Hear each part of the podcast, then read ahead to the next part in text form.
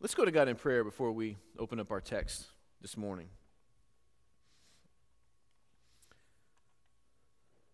Father, we come to you this morning grateful for who you are, for who you've called us to be as your people, for your presence among us, for the way that you lead us, and for the way that you guide us, for the way that you protect us, the way that you strengthen and encourage us day in and day out. I thank you for a time and a space where we can come together and we can meet as family, as brothers and sisters, as people who are bound together by the blood of your Son and our Savior. And that we can come here and we can bring you praise and we can bring you worship in a way that is hopefully pleasing to you, but also in an environment of freedom that many in this world don't experience. Pray that we would not take those things for granted, but we would be mindful of the privilege that we have to gather in your name. And for the next few moments, as we open your word and, and seek to discover more about you, your character, your nature, and really who you've called us to be in this world, I pray that we would be still. That our hearts would be available to you, that our minds would be open and clear. We would see the way your spirit would move within us. And I pray as we leave this place for boldness, for courage, and for wisdom to discern where your spirit goes, how you call us into different aspects of life. And I pray that people would know who you are by the way that we live. May we be a testimony, a testimony of your gospel in this culture, in this world, in the circles in which we live, to your love, your grace, and your mercy. And we thank you for Jesus, in whose name we ask these things. Amen. All right, I believe. Uh, John, I appreciate that song. We saw thee not. So many of those statements. I don't know if you heard that, or maybe it rang some bells. Maybe, maybe it didn't. I don't know. Uh, but we believe. But we believe. We didn't see these things happen, but we believe makes that statement several different times in that song. And really, that's what this series has been about. What are those basic tenets of our faith as Christians? Um, and this morning, we're going to look at what it means when we say, I believe in the forgiveness of sins, or more likely, what it's going to look like, uh, what it looks like for us practically to be forgiven and to live as people who are forgiving, because forgiveness is the thing that motivates us, is it not? It's the reason Jesus came was to bring a path of restoration, and in order for that restoration to occur, the sins that live, that exist in our life, have to be forgiven. And so, this is one of the things that really sits at the core of what it means to be a Christian. I believe in the forgiveness of sins. Um, let's read uh, the text here 1 John chapter 1, verse 5, uh, and go on down through chapter 2 in verse 2. Um, he says, Now this is the message we have heard from him, and we declare to you that God is light, and there is absolutely no darkness in him.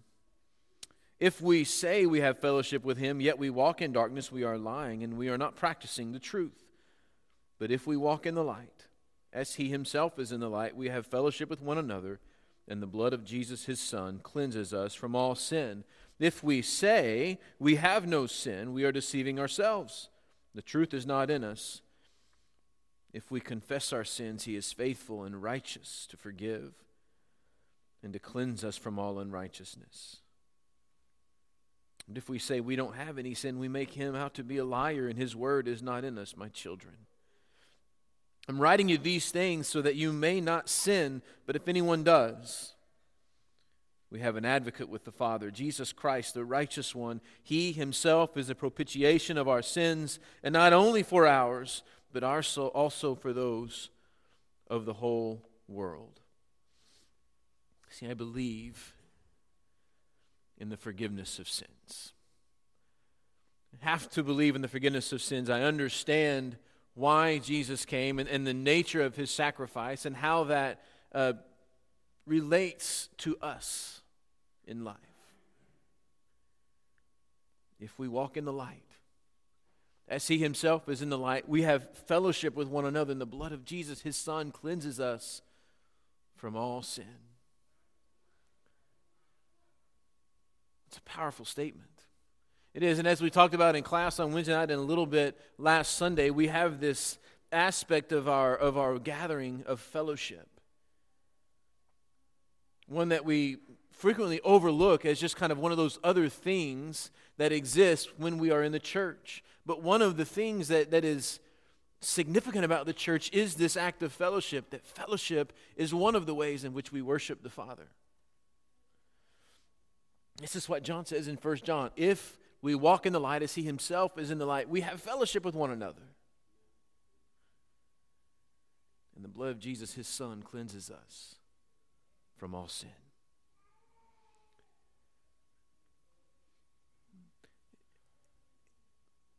Fellowship is not just an also of Christianity. It's not like we get together and we sing and we pray and we hear teaching and we take the Lord's Supper and, and, we, and we do these things. And, and then also afterwards we have a little bit of fellowship. No, the whole thing is about fellowship. The whole thing of the church, of our existence as brothers and sisters, is community. And within that community, we do these things, but it exists because of the fellowship that we have because of Jesus and, and, and forgiveness of sin that comes through Christ. He forgives us of our past sin. He forgives us of our present sin.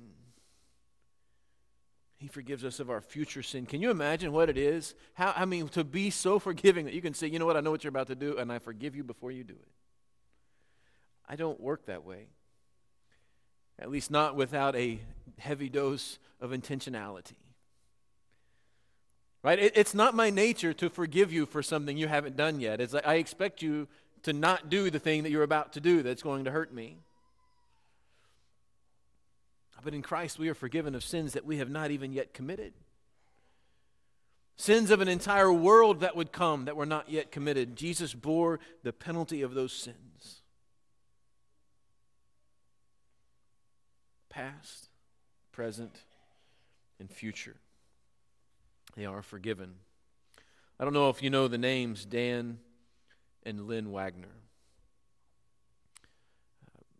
they were at an evangelism conference for a church that they were attending um, just a few days after 9 11. They're on their way home when a suburban ran a stop sign obliterated the car that they were in. Dan and Lynn were taken to the hospital with severe injuries head, neck, shoulder, broken ribs, um, dislocated pelvis. Um, it was terrible. But the worst was when they finally came out of their comas, each of them, they learned that their two daughters, Maddie um, and, and Lynn, I believe also, had died in the accident. They were taken away from them. Um, Carrie and Mandy, I'm sorry. Carrie and Mandy had died in the accident.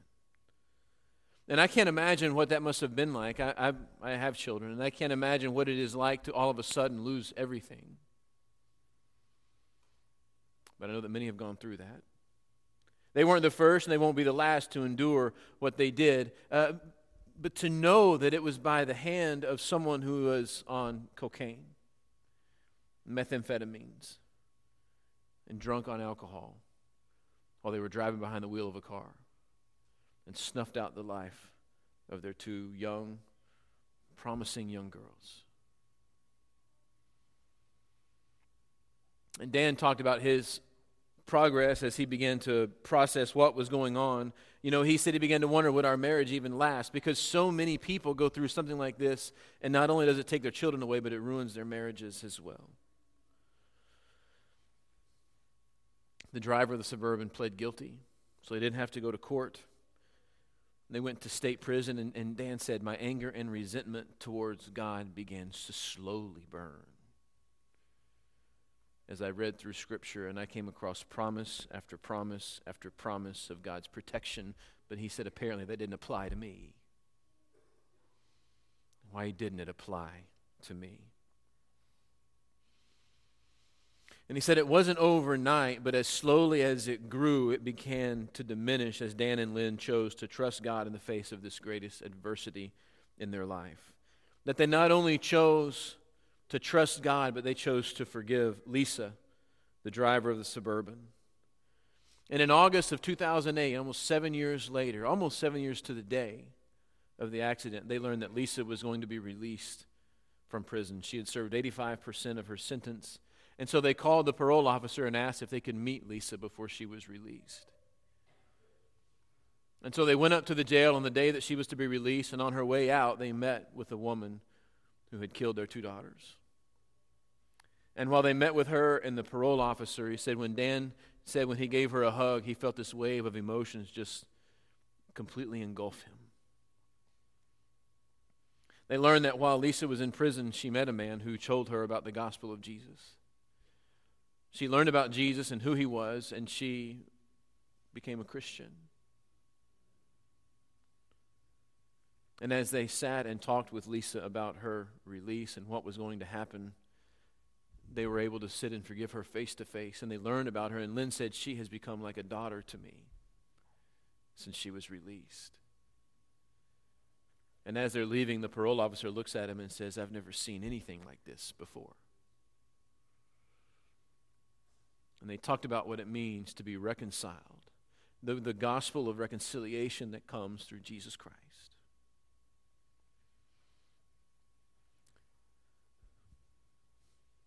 These two parents, these two Christians, were able to forgive a woman not only because they were commanded by God to forgive, but because they realized something that many people don't realize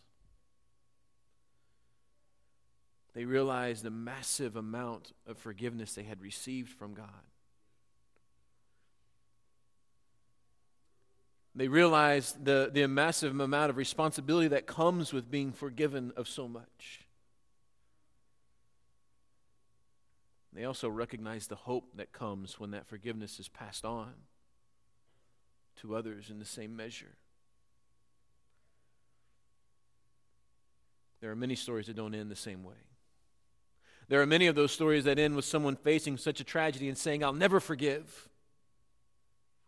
I'll never forgive.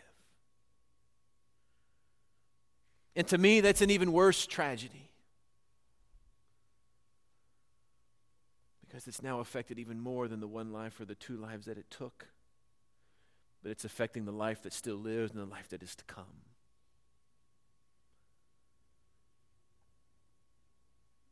Forgiveness I've not read many stories than, like this one of Dan and Lynn Wagner that are more illustrative of the difference the Jesus factor makes, not just in the church, but in the world. The way the gospel of Jesus and the forgiveness of sins can change the world in which we live, as well as the church as a whole. It changes us it changes the world we impact. We can invite Christ into a situation that appears to be wrecked. In some way, somehow, he makes sense of it. Because forgiveness brings healing, it brings hope,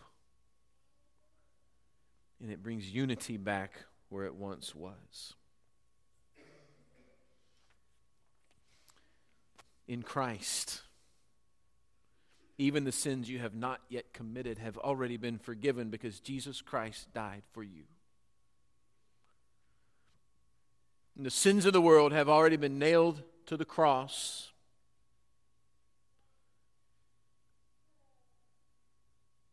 And the forgiveness of sins has already been offered. Jesus demonstrated much of this same kind while he was on the cross. You remember as he as he is being nailed to the cross, as he is being spit upon, as he is being hoisted up and ridiculed and mocked, he stands and he looks down at the people that have just been beating him, that have been flogging him, that have been driven the nails into his hands and to his feet. And he prays the prayer, Father, forgive them, for they don't know what they're doing.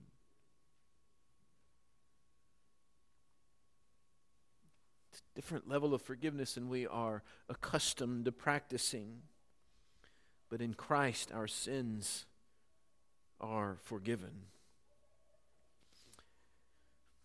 And our lives as Christians are marked by repentance because when we understand how much we have been forgiven, we are not content to just continue to live in the life of sin, in the life of evil, in the life of wrongness that causes a need for such forgiveness, for such sacrifice. And, and so the life of a Christian is marked by repentance. And, and repentance just means that we are constantly seeking a new way to live. Right? It doesn't mean that we live a life of, of, of penance, that we are constantly being, you know, punished and have this thing that we have to make up for. Just means that we know we are better. We know that we are called to something better, and we know that Jesus didn't deserve what he got, but he took it for me. And I know that there are things in my life that need to be changed, and I live a life that says I will constantly seek a better way. And that's what it means to be marked by repentance. And it's not even that our, our, our guilt is lorded over us, right? That's our temptation as humans. Oh, I, I remember when you hurt me, and it's going to keep coming up. time after time, when I find myself backed into a corner, I'm going to pull that arrow out and I'm going to launch it. And it might have been one year ago, it might have been two years ago, it might have been five, it might have been a lifetime ago. But we're not very good at forgetting when we've been hurt. Forgive and forget, biggest lie humans ever told one another. God can forget. God does forget your sin once it is forgiven. But not only do we not really have the ability to forget, what we do have the ability to is to continue to remember and to continue to remind. We remind people, no, you still owe me. You still owe me big time. There's going to be a whole bunch of favors to come before you've paid off that debt. And we don't fight fair when it comes to those things. We don't argue fair when it comes to those kinds of hurts. And we have the ability to hold those things and, and keep score, right? But if you read 1 Corinthians 13, that's not what love's supposed to look like. That doesn't mean that's what we do, though, right? Love keeps no record of wrongs. Like, well, sometimes I'm just not loving because I'm keeping a record. Love suffers long. Well, maybe I'm not feeling too loving today because I'm not feeling like suffering very long. So we're putting love on the shelf for a moment because I'm going to win this argument I'm going to win this fight.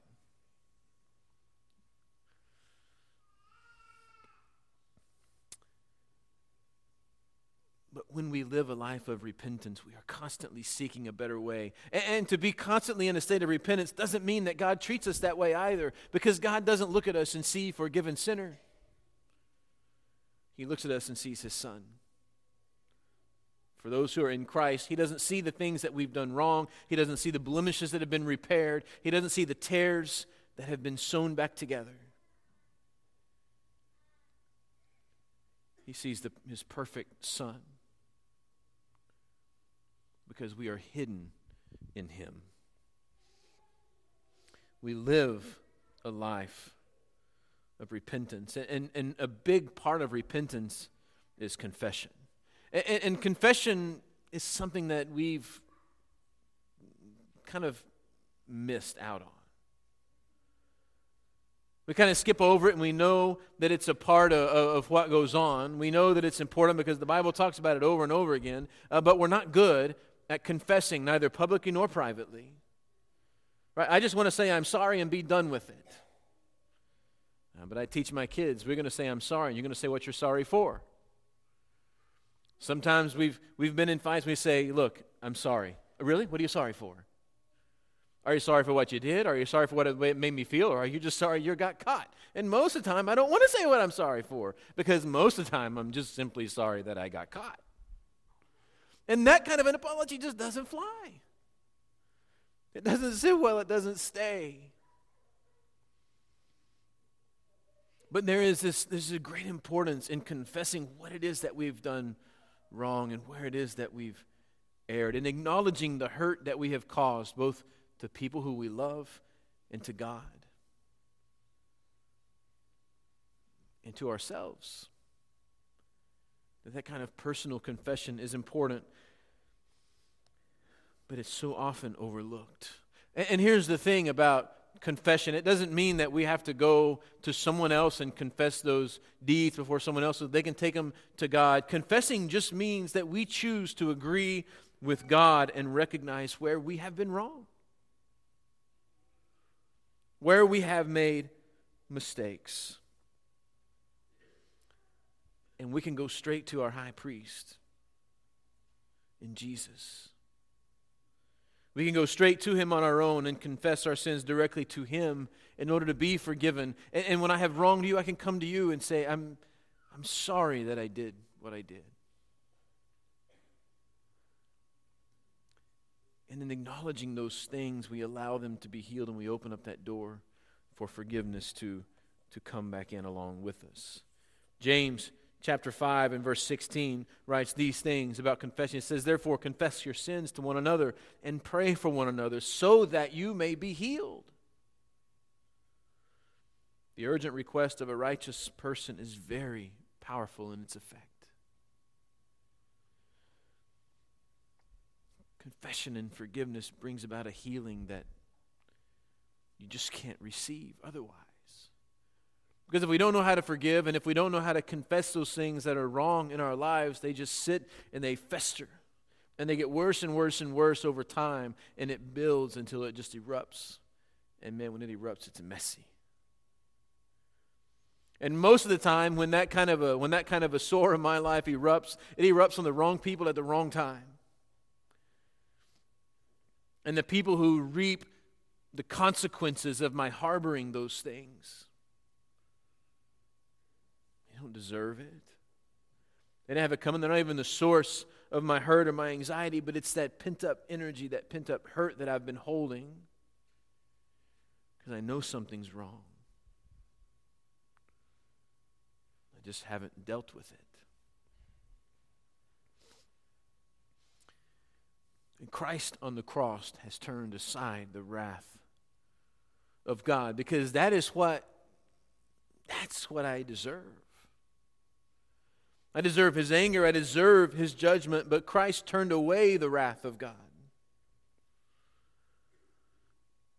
He took what was due for me.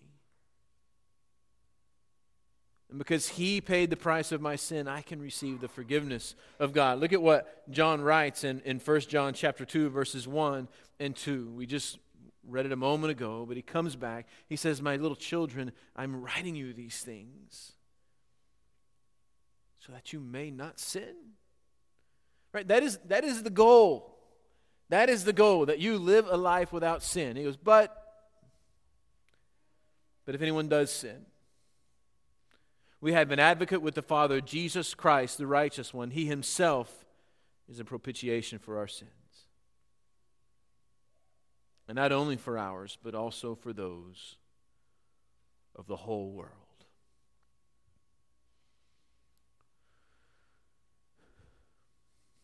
We'll say it again. The world is not our enemy. The world is our objective, for Christ so loved the world that he gave himself. For God so loved the world that he gave his only Son. And Jesus died not only for your sin, but for the sins of the whole world. Maybe we should tell them. Maybe we should tell them that there is someone who has paid the price and is just waiting for them to come and accept it. The Greek in this verse literally says, He is the one who turns aside God's wrath, taking away our sins. Right? That is what propitiation means. It means that God, that Jesus took the wrath that was due to us and bore it on himself, that our sins may be washed away.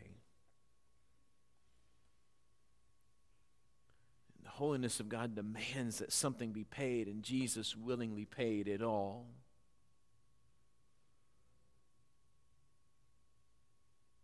God made him who had no sin to become sin for you so that you might become the righteousness of God.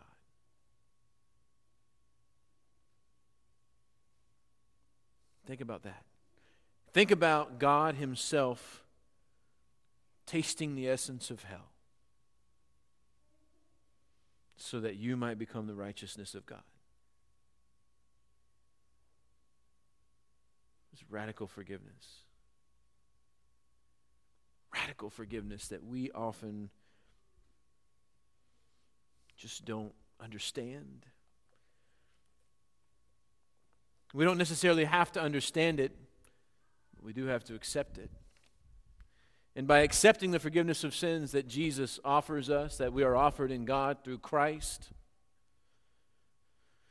we also place in ourselves a position of responsibility to live with that same kind of forgiveness. There's a song that we sing from time to time. I think Aaron has uh, sung it with us before. Um, if not, he will. We've sung it on, on Sunday nights, maybe. Before the throne of God above. And the lyrics say this Before the throne of God above, I have a strong and perfect plea. A great high priest whose name is love, whoever lives and pleads for me. When Satan tempts me to despair and tells me of the guilt within, upward I look and see him there who made an end of all my sin. Because the sinless Savior died, my sinful soul is counted free. For God the just is satisfied to look on him and pardon me. Behold him there, the risen Lamb, my perfect, spotless righteousness, the great, unchangeable I am, the King of glory and of grace. One with himself, I cannot die. My soul is purchased by his blood. My life is hidden with Christ on high, with Christ my Savior and my God. My name is graven on his hands, my name is written on his heart. I know that while in heaven he stands, no tongue can bid me to depart.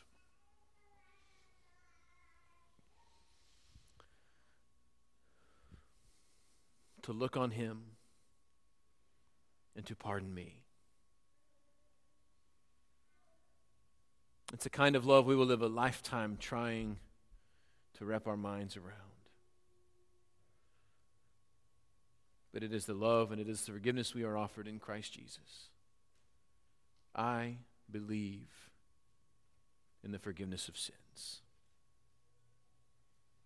Maybe you need to claim forgiveness this morning. To become a child of God, to be baptized for the forgiveness of your sins, to receive the gift of the Holy Spirit and eternal life. Or maybe you need help finding your way back to a path that you know is right. There's any way the church can be of assistance to you this morning, you can make it known at this time as we stand.